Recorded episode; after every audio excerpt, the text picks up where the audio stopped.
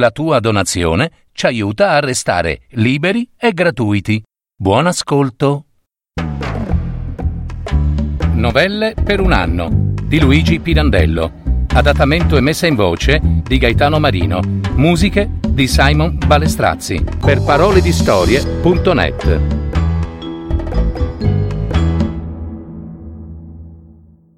La fede. In quell'umile cameretta di prete, piena di luce e di pace, coi vecchi mattoni di Valenza, che qua e là avevano perduto lo smalto e sui quali si allungava quieto e vaporante in un pulviscolo d'oro il rettangolo di sole della finestra, con l'ombra precisa delle tendine trapunte, e lì, come stampate, e perfino quelle della gabbiola verde che pendeva dal palchetto col canarino che vi saltellava dentro, un odore di pane tratto ora dal forno, giù nel cortiletto, era venuto ad alitare caldo e a fondersi in quello umido dell'incenso della chiesetta vicina e quello acuto dei mazzetti di spigo tra la biancheria dell'antico canterano.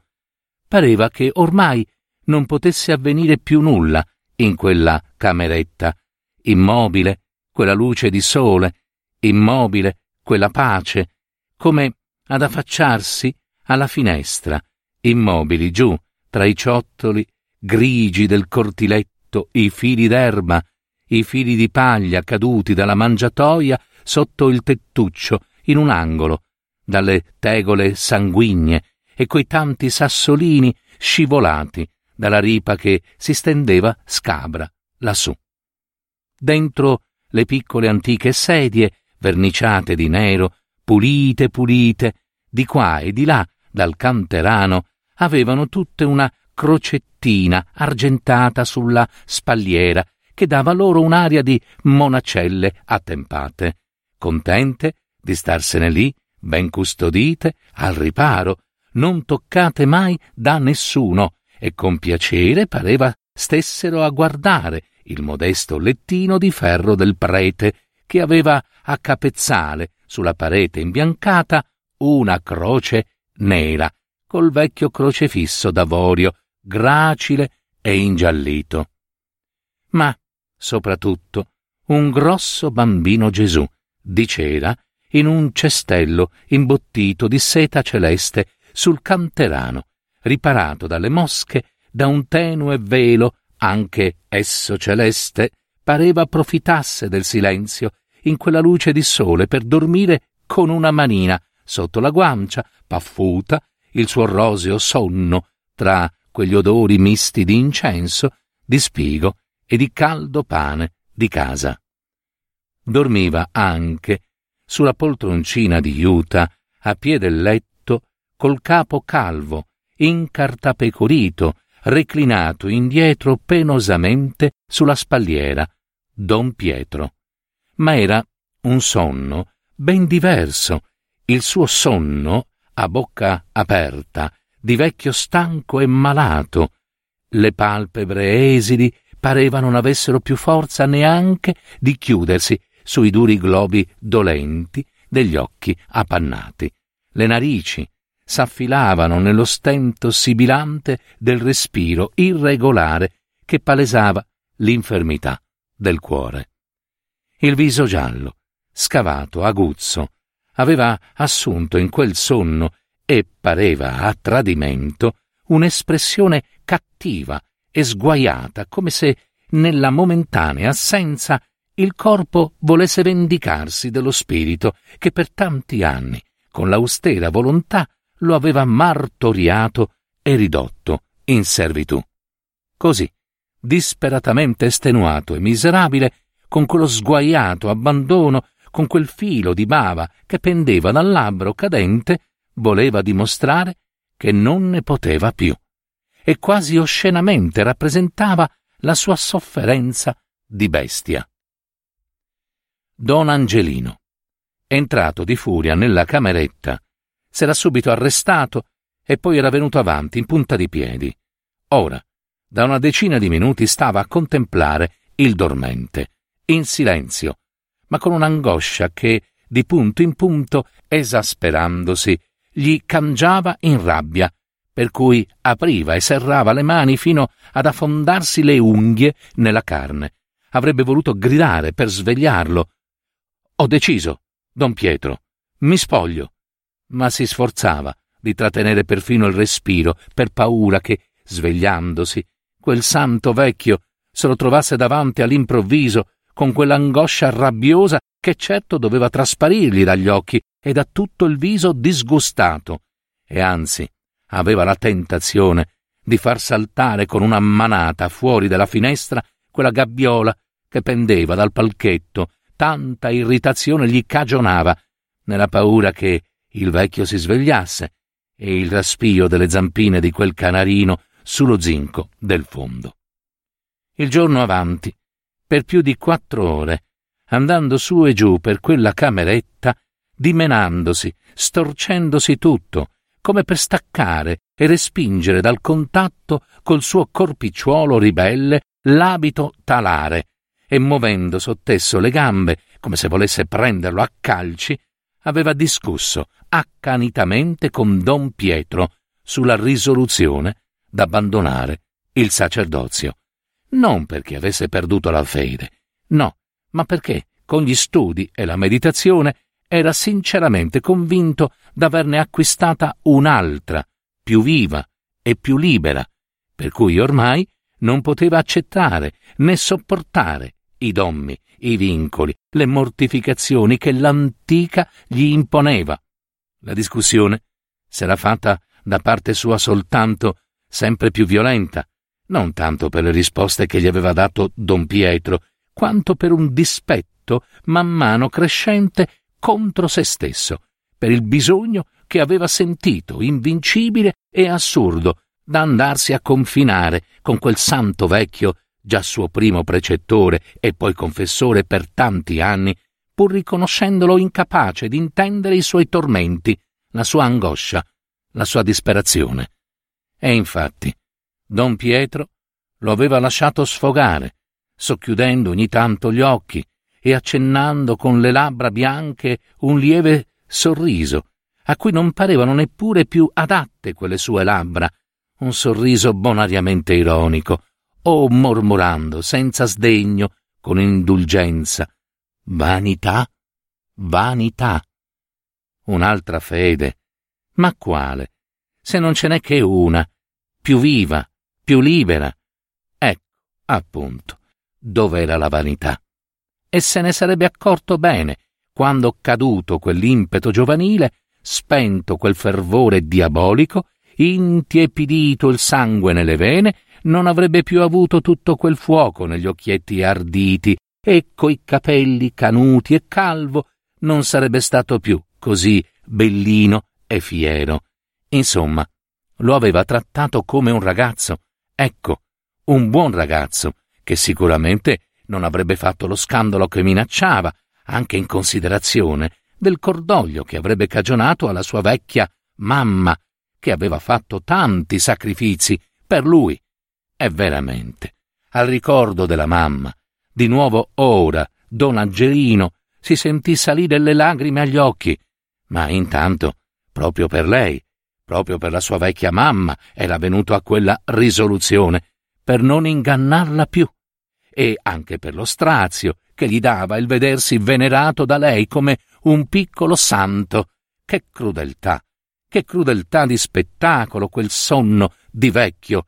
Era pure nella miseria infinita di quel corpo stremato, in abbandono, la dimostrazione più chiara delle verità nuove che gli si erano rivelate. Ma in quel punto si schiuse l'uscio della cameretta ed entrò la vecchia sorella di don Pietro, piccola, cerea, vestita di nero, con un fazzoletto nero di lana in capo, più curva e più tremula del fratello. Parve a don Angelino che, chiamata dalle sue lagrime, entrasse nella cameretta la sua mamma, piccola, cerea e vestita di nero come quella, e alzò gli occhi a guardarla quasi con sgomento, senza comprendere in prima il cenno con cui gli domandava Che fa? Dorme? Don Angelino fece di sì col capo. E tu? Perché piangi? Ma ecco che il vecchio schiude gli occhi, imbambolati, e con la bocca ancora aperta solleva il capo dalla spalliera della poltroncina. Ah, tu, Angelino. E che c'è? La sorella gli si accostò e curvandosi sulla poltrona gli disse piano piano qualche parola all'orecchio. Allora don Pietro si alzò a stento e, strascicando i piedi, venne a posare una mano sulla spalla di don Angelino e gli domandò Vuoi farmi una grazia, figliuolo mio? È arrivata dalla campagna una povera vecchia che chiede di me. Vedi che mi reggo appena in piedi. Vorresti andare invece mia e giù, in sagrestia. Puoi scendere di qua, dalla scaletta interna. Va, va, che tu sei sempre il mio buon figliuolo. E Dio ti benedica. Don Angelino, senza dir nulla, andò. Forse non aveva neanche compreso bene. Per la scaletta interna della cura, buia, angustissima, a chiocciola, si fermò. Appoggiò il capo alla mano, che scendendo faceva scorrere lungo il muro, e si rimise a piangere, come un bambino. Un pianto che gli bruciava gli occhi e lo strozzava. Pianto d'avvilimento, pianto di rabbia e di pietà insieme. Quando alla fine giunse alla sagrestia, si sentì improvvisamente come alienato da tutto. La sagrestia gli parve un'altra, come se vi entrasse per la prima volta, frigida, squallida e luminosa. E trovandovi seduta la vecchia, quasi non comprese che cosa vi stesse ad aspettare e quasi non gli parve vera. Era una decrepita contadina, tutta infagottata e lercia, dalle palpebre sanguigne orribilmente arrovesciate. Biasciando, faceva di continuo balzare il mento aguzzo fin sotto il naso reggeva in una mano due galletti per le zampe e mostrava nel palmo dell'altra mano tre lire d'argento e chissà da quanto tempo conservate. Per terra, davanti ai piedi, imbarcati in due logore enormi scarpacce da uomo, aveva una sudicia bisaccia piena di mandorle secche e di noci. Don Angelino la guattò con disprezzo. Che volete? La vecchia, sforzandosi di sbirciarlo, barbugliò qualcosa con la lingua imbrogliata entro le gote, flosce e cave, tra le gengive sdentate. Come dite? Non sento. Vi chiamate zia Croce? Sì, zia Croce. Era la zia Croce. Don Pietro la conosceva bene. La zia Croce Scoma, che il marito l'era morto tant'anni fa nel fiume di Naro, annegato, veniva a piedi, con quella bisaccia sulle spalle, dalle pianure del Cannatello, più di sette miglia di cammino, e con quell'offerta di due galletti e di quella bisaccia di mandorle e di noci, e con le tre lire della messa doveva placare, don Pietro lo sapeva, San Calogero, il santo di tutte le grazie, che le aveva fatto guarire il figlio d'una malattia mortale. Appena guarito, però, quel figlio se n'era andato in America. Le aveva promesso che di là le avrebbe scritto e mandato ogni mese tanto da mantenersi. Erano passati sedici mesi. Non ne aveva più notizia. Non sapeva neppure se fosse vivo o morto. Lo avesse almeno saputo vivo. Pazienza per lei, se non lo mandava niente. A neanche un rigo di lettera? Niente. Ma ora tutti in campagna le avevano detto che questo dipendeva perché lei, appena guarito il figlio, non aveva adempiuto il voto a San Calogero. E certo doveva essere così, lo riconosceva anche lei. Il voto però non lo aveva adempiuto, e don Pietro lo sapeva, perché s'era spogliata di tutto per quella malattia del figlio e le erano rimasti appena gli occhi per piangere, piangere sangue. Ecco, sangue. Poi Andato via il figlio, vecchia com'era e senza aiuto di nessuno, come trovare da mettere insieme l'offerta e quelle tre lire della messa se guadagnava appena tanto ogni giorno da non morir di fame. Sedici mesi le ci eran voluti. E con quali stenti? Dio solo lo sapeva. Ma ora, ecco qua, i due galletti, ed ecco qua, le tre lire, e le mandorle, e le noci. San Calogero misericordioso si sarebbe placato, e tra poco, senza dubbio, le sarebbe arrivata dall'America la notizia che il figlio era vivo e prosperava. Don Angelino, mentre la vecchia parlava così, andava su e giù per la sagrestia, volgendo di qua e di là occhiate feroci e aprendo e chiudendo le mani, perché aveva la tentazione d'afferrare per le spalle quella vecchia e scrollarla furiosamente, urlandole in faccia. Questa è la tua fede. Ma no, no, altri, altri, non quella povera vecchia, altri, i suoi colleghi sacerdoti avrebbe voluto afferrare per le spalle e scrollare, i suoi colleghi sacerdoti che tenevano in quell'abiezione di fede tanta povera gente e su quell'abiezione facevano bottega. Addio, come potevano prendersi per una messa le tre lire di quella vecchia, i galletti, le mandorle e le noci. Riprendete cotesta bisaccia e andatevene, le gridò tutto fremente. Quella lo guardò, sbalordita. Potete andarvene, ve lo dico io, aggiunse don Angelino infuriandosi vie più. San Calogero non ha bisogno né di galletti né di fichi secchi. Se vostro figlio ha da scrivervi, state sicura che vi scriverà. Quanto alla messa, vi dico che don Pietro è malato. Andatevene, andatevene. Come intronata da quelle parole furiose, la vecchia gli domandò Ma che dice? Ma non ha capito che questo è un voto. È un voto. E c'era nella parola, pur ferma, un tale sbalordimento per l'incomprensione di lui, quasi incredibile, che don Angelino fu costretto a fermarvi l'attenzione. Pensò che era lì invece di don Pietro e si frenò. Con parole meno furiose cercò di persuadere la vecchia a riportarsi i galletti e le mandorle e le noci e le disse che quanto alla messa, ecco, se proprio la voleva, magari gliel'avrebbe detta lui, invece di don Pietro, ma a patto che lei si tenesse le tre lire. La vecchia tornò a guardarlo, quasi atterrita, e ripeté Ma come? Ma che dice? Allora che voto è? E se non do quello che ho promesso, che vale? Eh? Ma scusi, a chi sto parlando? Che... Ma non parlo forse a un sacerdote? E perché allora mi tratta così? O che forse crede che non do a San Calogero miracoloso con tutto il cuore quello che gli ho promesso? Oddio, oddio! E forse perché le ho parlato di quanto ho penato per, per raccoglierlo? E così dicendo si mise a piangere perdutamente, con quegli orribili occhi insanguinati. Commosso e pieno di rimorso per quel pianto, don Angelino s'impedì della sua durezza, sopraffatto all'improvviso da un rispetto che quasi lo avviliva di vergogna per quella vecchia che piangeva innanzi a lui per la sua fede offesa.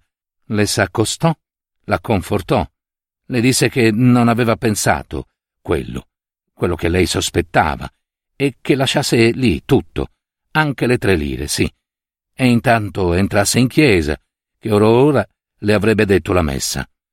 Chiamò il sagrestano, corse al lavabo e mentre quello lo aiutava a pararsi, pensò che avrebbe trovato modo di ridare alla vecchia, dopo la messa, le tre lire e i galletti e quell'altra offerta della bisaccia. Ma ecco, questa carità, perché avesse il valore che potesse renderla accetta a quella povera vecchia, non richiedeva forse qualcosa che egli non sentiva più d'avere in sé. Che carità sarebbe stata il prezzo d'una messa se per tutti gli stenti e i sacrifici durati da quella vecchia per adempiere il voto, egli non avesse celebrato quella messa col più sincero e acceso fervore, una finzione indegna per un'elemosina di tre lire. E don Angelino, già parato col calice in mano, si fermò un istante, incerto e oppresso d'angoscia, sulla soglia della sagrestia, a guardare nella chiesetta deserta se gli conveniva così senza fede, salire all'altare. Ma vide, davanti a quell'altare, prosternata con la fronte a terra, la vecchia, e si sentì come da un respiro, non suo, sollevare tutto il petto e fendere la schiena da un brivido nuovo. O perché se l'era immaginata bella? Eh? E radiosa come un sole, finora la fede? Eccola lì, eccola lì, nella miseria di quel dolore inginocchiato, nella squallida angustia di quella paura prosternata, la fede. E don Angelino salì, come sospinto all'altare, esaltato di tanta carità, che le mani gli tremavano e tutta l'anima gli tremava, come la prima volta che vi si era accostato. E per quella fede pregò, a occhi chiusi, entrando nell'anima di quella vecchia come in un oscuro e angusto tempio, dove essa ardeva. Pregò Dio di quel tempio, quale esso era, quale potesse essere unico bene, comunque conforto unico per quella miseria. E finita la messa, si tenne l'offerta e le tre lire per non scemare con una piccola carità la carità grande di quella fede.